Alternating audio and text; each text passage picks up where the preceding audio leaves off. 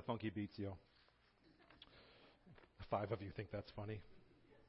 Six. I think it's funny. hey, we're super glad you're here this morning. Uh, it's cold, it's rainy, sleet-ish out. Uh, thanks for being here. Um, if you're new with us today or you're a guest with us, we're super glad you're here uh, with us this morning. If you have any questions about anything, find someone with a connections name tag. Uh, if you have any questions about things uh, after the service, we are in week three today of a series called The Good Life. So I want you to turn to Matthew 7 uh, to have that handy. Matthew 7, we're going to be in verses 13 through 27. Uh, so you're going to want to have that handy. We've got guest connections, uh, sorry, guest services peeps guys here with uh, Bibles if you need one. Uh, just put up your hand real quick and they'll uh, hand you a Bible. If you need a study guide for this series, they also have those available. I got a few folks here and there who uh, need them. So if you need a Bible and you don't have one, um, or you want a good extra one because it's the same version out of which I preach, just put your name in it, take it, it's yours. Uh, we have money to replace Bibles. Um, so we've been covering the last two thirds of the Sermon on the Mount in Matthew 6 and 7, and so we finished that, that up today in Matthew 7. Uh, we've been talking about how the good life is about pleasing God uh, with our resources uh, pleasing God with our resources for the sake of the kingdom advance and moving forward. We just saw a cool video about Operation Christmas Child, uh, which is a way that we've uh, been uh, partaking in the gospel moving forward in the world for about the last eight, nine years. Um, we had a little over 400 boxes last year. We're going to have hundreds of boxes that um, next week on a packing party, um, we're going to be putting together. And right after the service, we're going to buy pizza or something. I food. Food will be there. Um, so we're going to have some time together to pack those boxes. So uh, let us know you're coming. We'd love to have you. We're going to do that, I believe, downstairs in the student center. Is that right? In theory, over there. And then when 75 to 100 of you sign up, we'll move down there. Okay. So want to just let you know real quick before we get into our passage today. Um, which is a pretty clear passage. We like to spend a lot of time kind of figuring out what the passage says and where it comes from. And given some history. Today is pretty straightforward. Uh, it's Jesus at the end of the Sermon on the Mount saying, like, you're real or you're fake, and this is how you know, okay? So we're going to talk about that today. Um, so there's not going to be a whole lot of uh, super interesting sort of Bible insights. Um, we are going to unpack it quite a bit, um, but we have a lot to get to, so I want to make sure we do that in a bit here. But I want to let you know where we're headed with some sermon series. Um, the next series that starts next week is four weeks in the Old Testament book of Zechariah.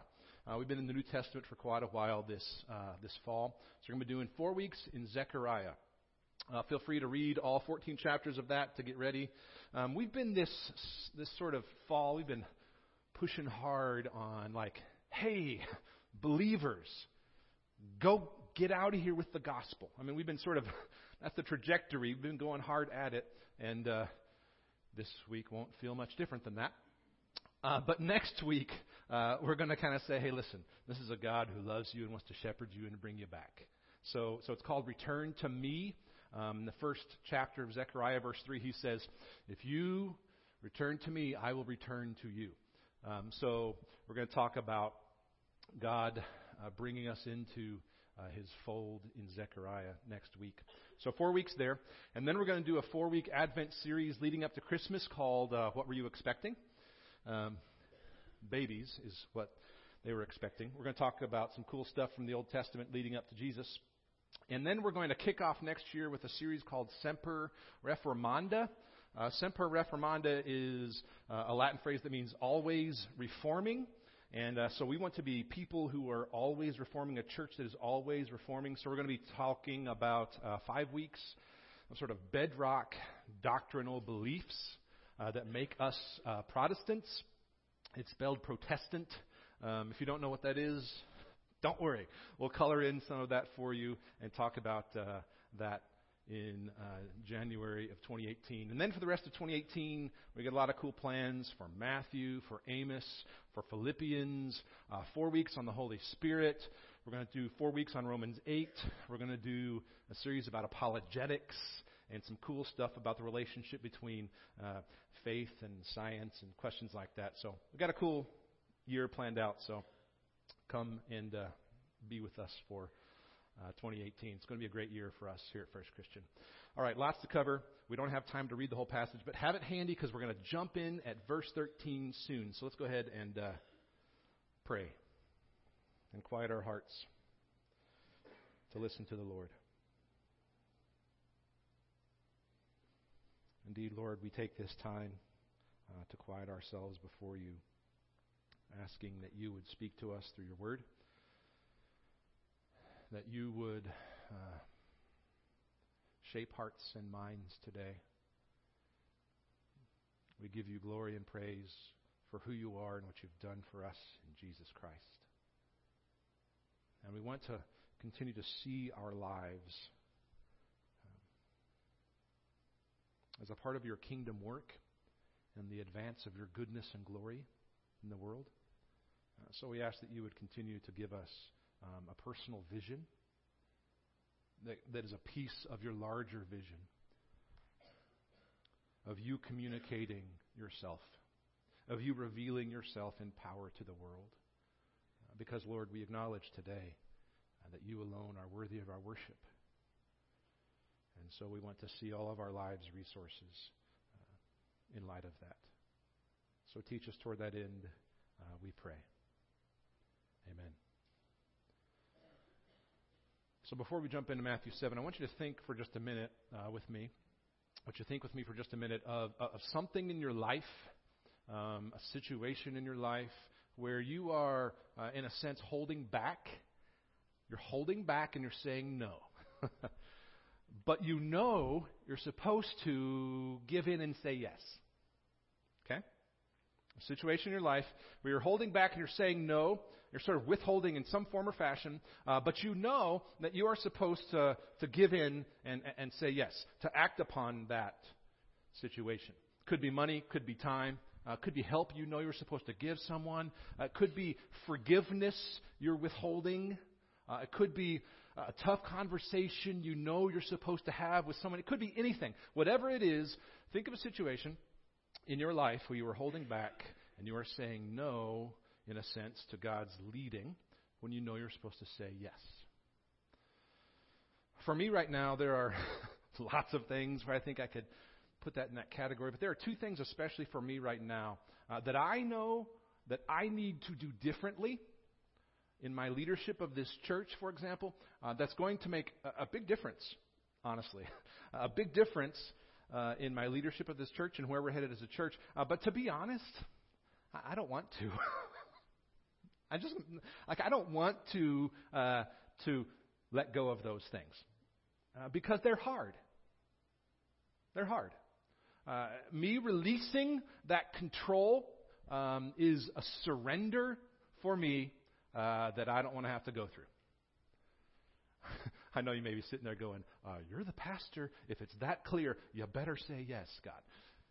We will. I'll get there. Don't worry. Just waiting on the right timing. So these situations for me both involve, uh, and this is why it's hard for me, uh, they both involve saying no to a few people who won't like hearing no, so that we as a church can say yes to what we say is our larger mission of helping people find and follow Jesus. so I get it.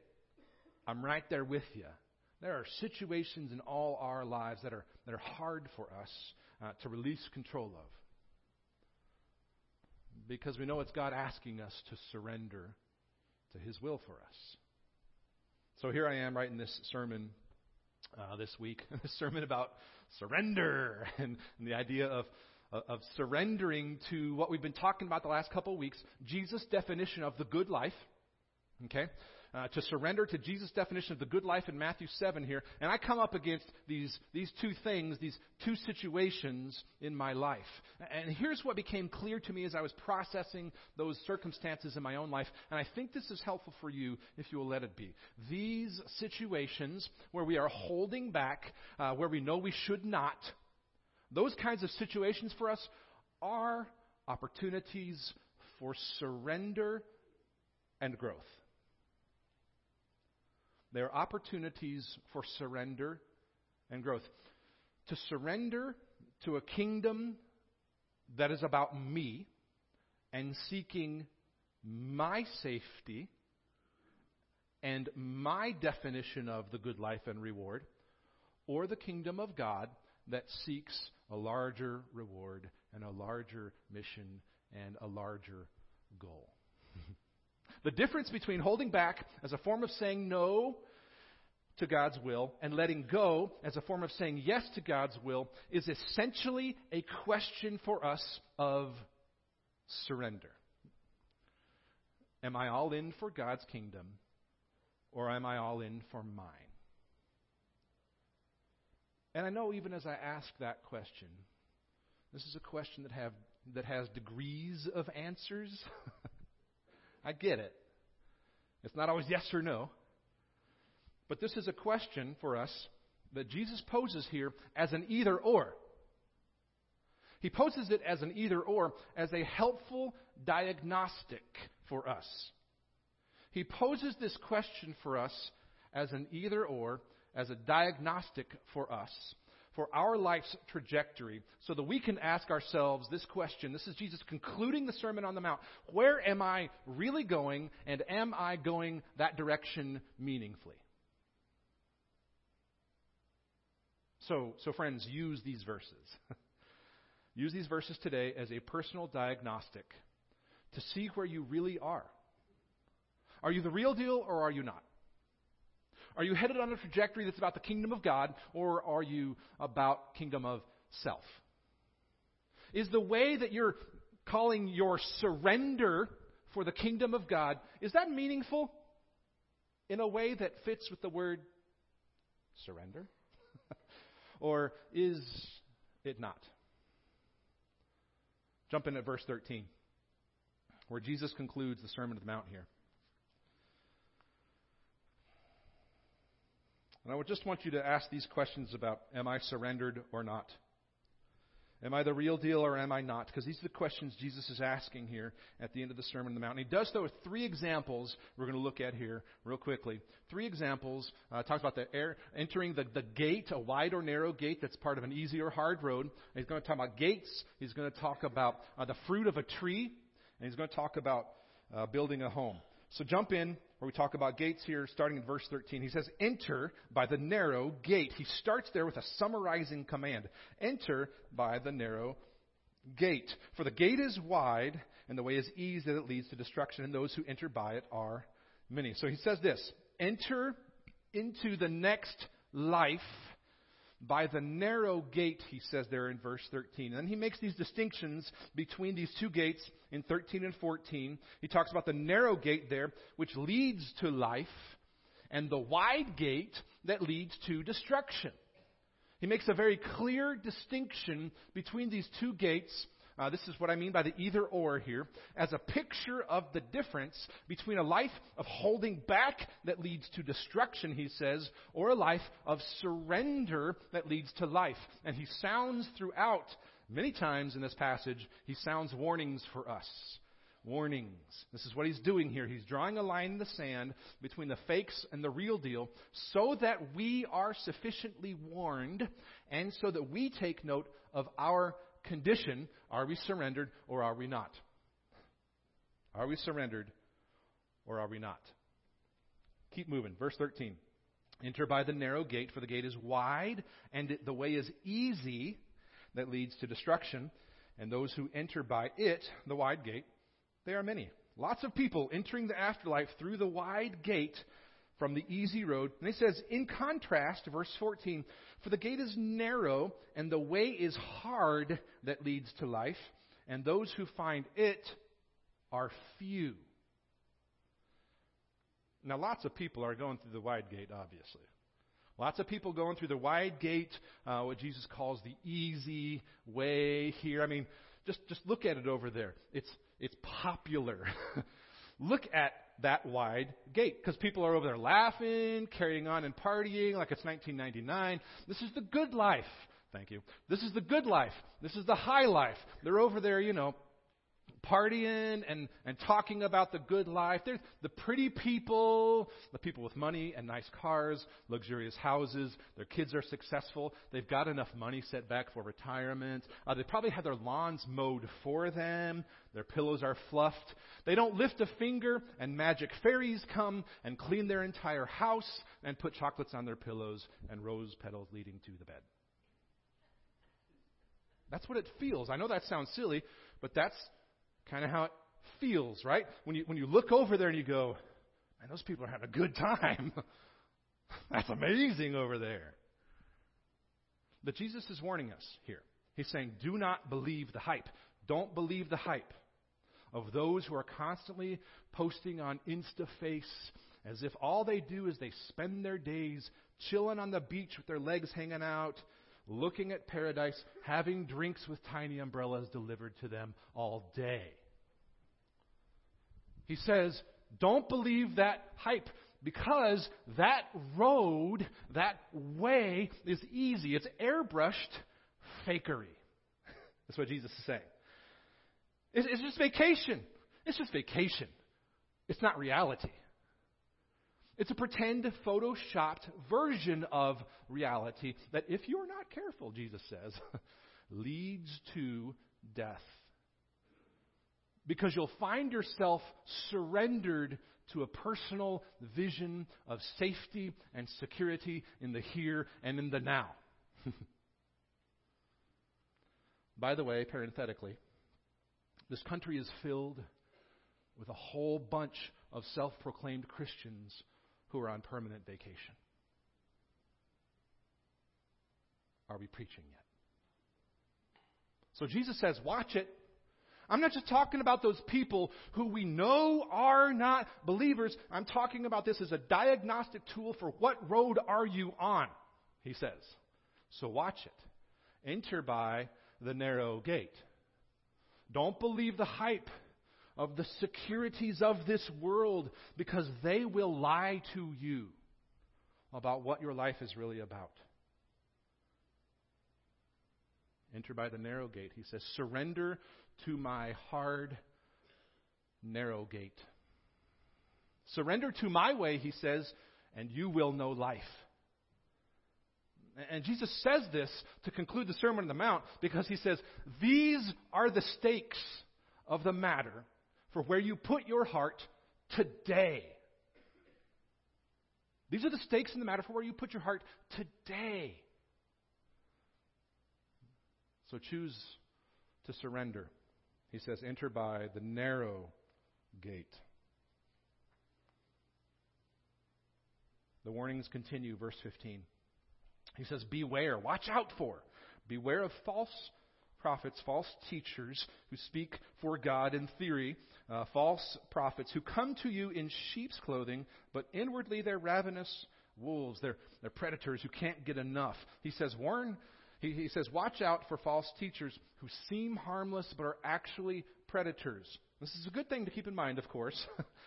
uh, but, but, but one of my main questions as I read this is, Jesus, what does this have to do uh, with entering by the narrow gate or surrender? Right? Like, why warn of false prophets if we already know there's a, a wide road and, and a narrow and hard road? Here's why Jesus says this because there's a connection between who we follow in this life and where we end up in the next. There's a connection between who we follow in this life, who we listen to, and where we end up in the next. And if you're not careful about who you listen to, and listen, we are always sitting under the authority of someone or something. Don't kid yourself. Don't kid yourself. All of us always are sitting under the authority of someone or something, acknowledged or not. He says, if you're not careful about who you listen to, you may end up going after the pursuits of this world, going down the wide road without even realizing it whether we're talking about preachers or authors or musicians or TV shows or entertainment, whatever the case may be. If you're not careful who you listen to, where you spend your time, uh, that to which you pay attention, you may, without realizing it, buy into a temporary vision of the good life that may look and feel satisfying for a time, but that will actually lead to death, he says. So be aware. Be aware. There are predators who will lead you to surrender, in effect, little by little, to a life that ends in death. And they will disguise it as keeping you safe. And they will not be pleading for you to enter by what Jesus describes here as the narrow road. So, how do you know who was who? How do you know who to listen to and who not to? Keep reading, verse 16. You will recognize them by their fruits, by what their lives and their teachings produce. You don't have to know everything. You can't know everything. You will recognize them, he says, by their fruits. What does their teaching produce? For example, are grapes gathered from thorn bushes, bushes or, or figs from thistles? The answer, of course, is no. Oranges don't come from apple trees. So, verse 17 every healthy tree bears good fruit, but the diseased tree bears bad fruit. A healthy tree cannot bear bad fruit, nor can a diseased tree bear good fruit. Trees don't bear fruit contrary to their nature. So either the voices to whom you listen produce kingdom fruit or they do not. Either they take you toward selfless fruit bearing for the kingdom or they manipulate them for their own purposes. And if they don't produce, verse 19, every tree that does not bear good fruit is cut down and thrown into the fire. Dead trees that don't bear kingdom fruit are thrown into the fire of hell. And this is the principle, verse 20. He says, Thus, meaning in this way, in this way you will recognize them by their fruits. Said most simply, friends, the fruit is the test of the tree. The fruit is the test of the tree. So make sure you are surrendering to sources of authority who bear kingdom fruit. Surrender only to sources of authority that are bearing kingdom fruit. Here's another warning. Keep reading. Verses 21 through 3 there. Uh, Not everyone who says to me, Lord, Lord, will enter the kingdom of heaven, but the one who does the will of my Father who is in heaven. Now, because our, uh, our fruit reveals who we really are, what's shown on the outside comes from the inside, because our fruit reveals who we really are, you will recognize them by their fruits, then it follows that simply calling Jesus Lord is not enough. He says this, verse 22 On that day, meaning future judgment, on that day, many will say to me, Lord, Lord, did we not prophesy in your name and cast out demons in your name and do many mighty works in your name? And then, this is Jesus speaking, and then I will declare to them, I never knew you. Depart from me, you workers of lawlessness. I mean, Lord, did I not serve in kids' min? Did I not hand out bulletins, sing in the choir, wear the t shirt, share the Facebook post? Jesus says, You were not doing these things for me if they were not a piece of you going down this narrow road that leads to life.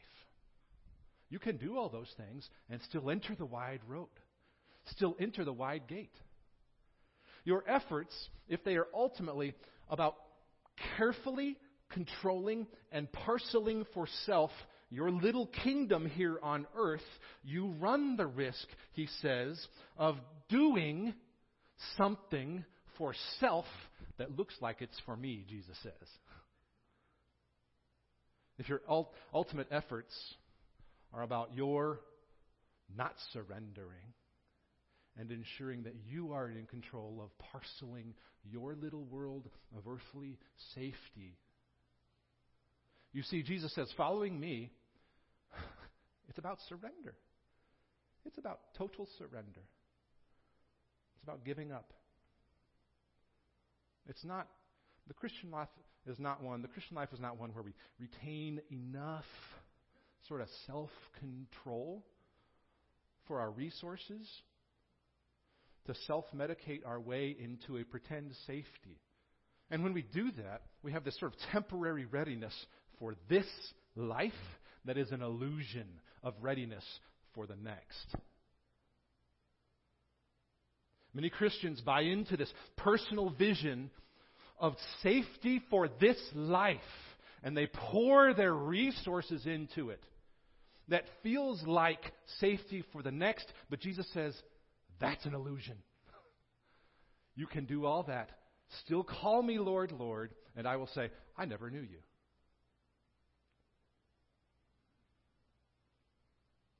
See, truth be told, friends,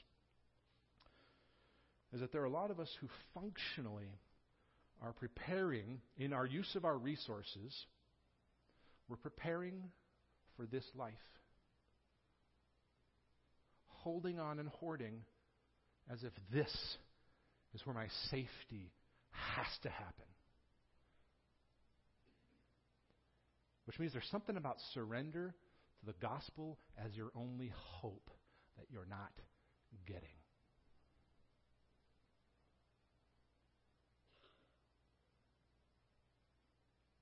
Third picture of surrender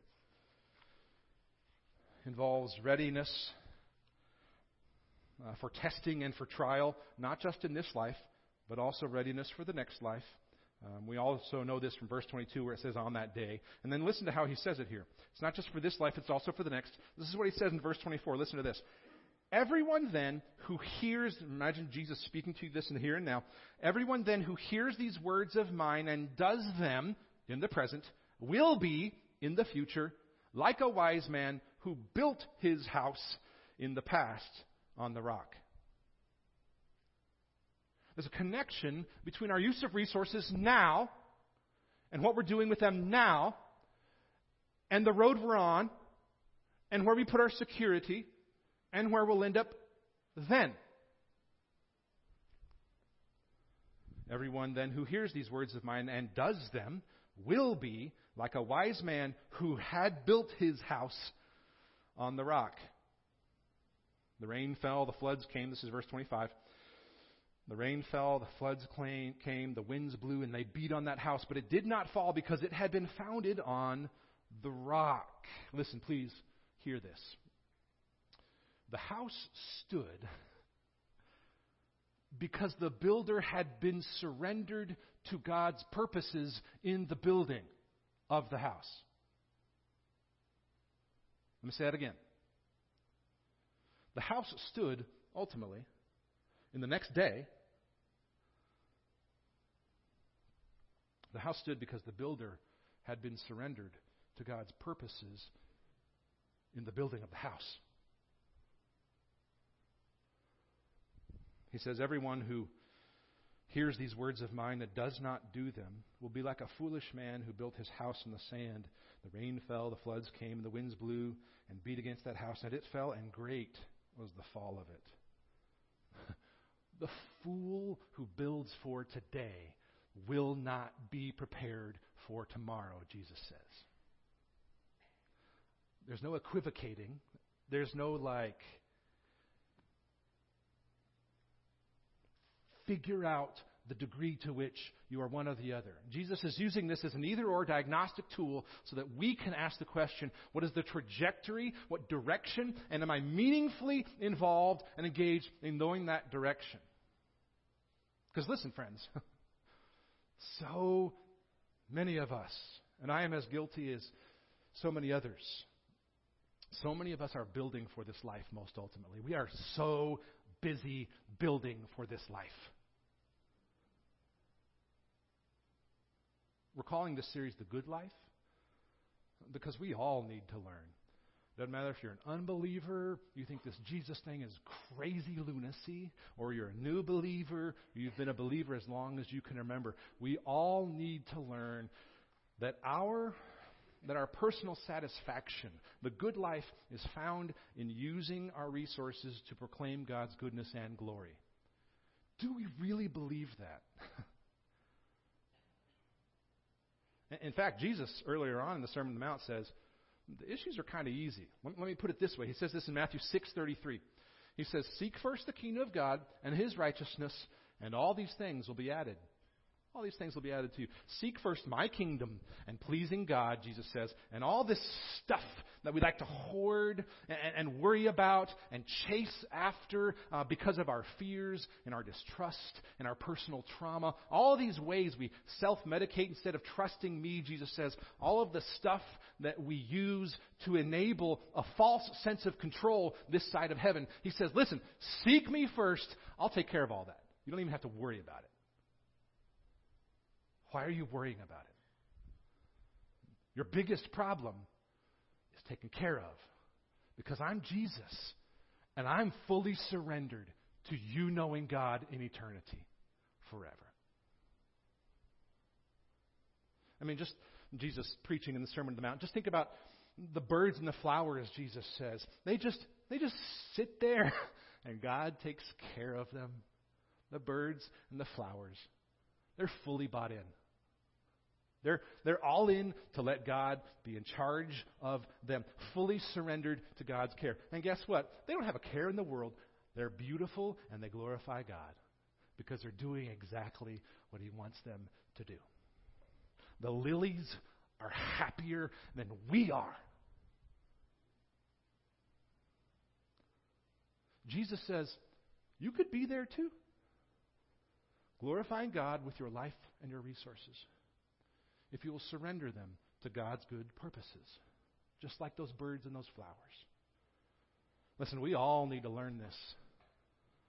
Whether we're a baby Christian or a mature Christian, we all need to keep learning this lesson because we are taught the opposite of this from birth.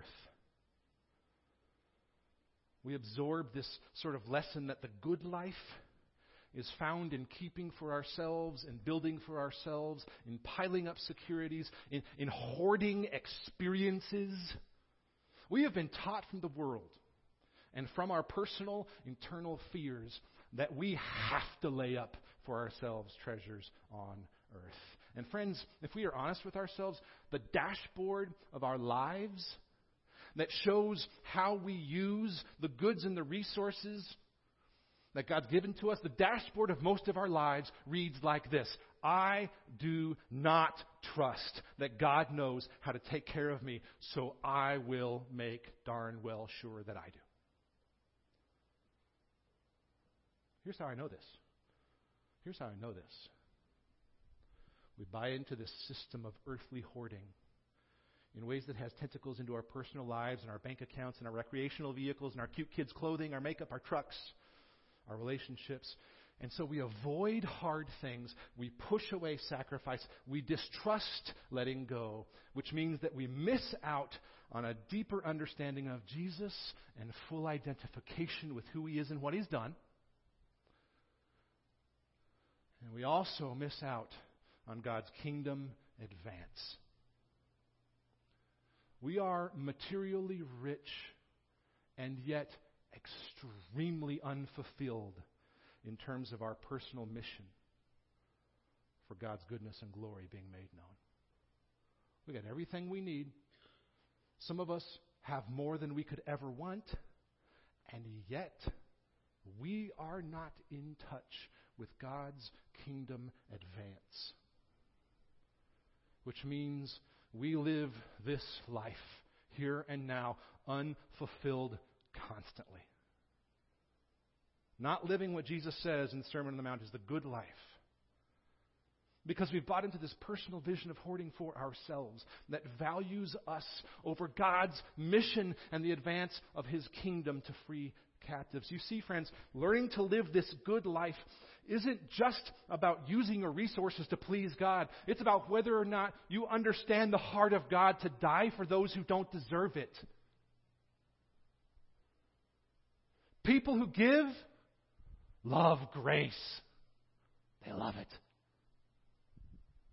And they can't wait to give away what is not earned and was given to them. I'm not being mean or difficult or pushy or dogmatic. I'm just telling you what being a Christian really means and trying to teach you about what Christ really did. Look at this from 2 Corinthians 5:21.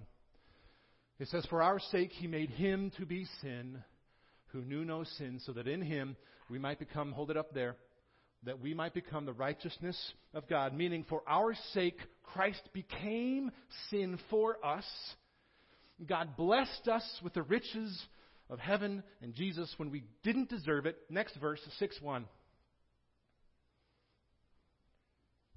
Says, working together with him then, with Christ, we appeal to you not to receive the grace of God in vain. Don't receive this gift of God's blessing in vain by buying into the world's definition of the good life and satisfaction that doesn't satisfy. Jesus warns us here.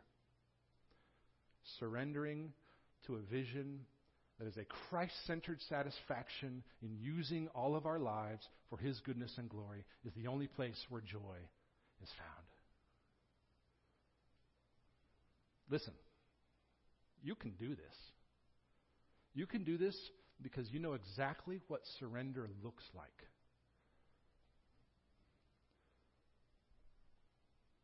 Surrender looks like God in the flesh extending his arms on the cross take on your sin and to take away your shame.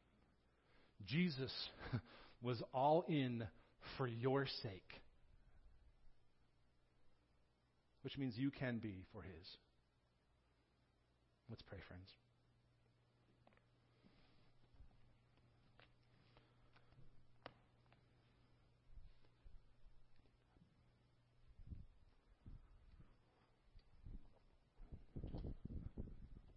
Father in heaven, we are forever grateful that you held back nothing.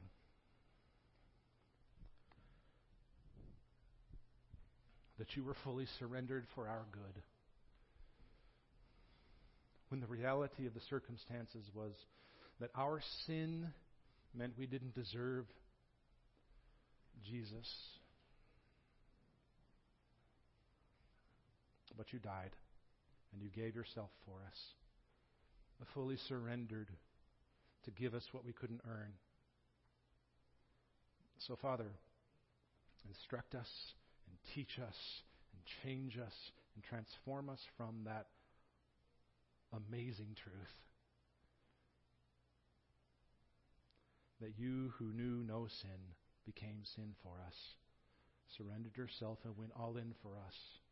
So, Father, make of us men and women and marriages and families, grandparents, aunts and uncles. Make of us a, a church family uh, that mirrors that awesome truth so that a world that is lost in sin without answers can see the witness of our lives and your kingdom would be advanced. Give us the strength and courage to say yes where we know that we've been holding back. We ask this in the name of your Son, Jesus. Amen.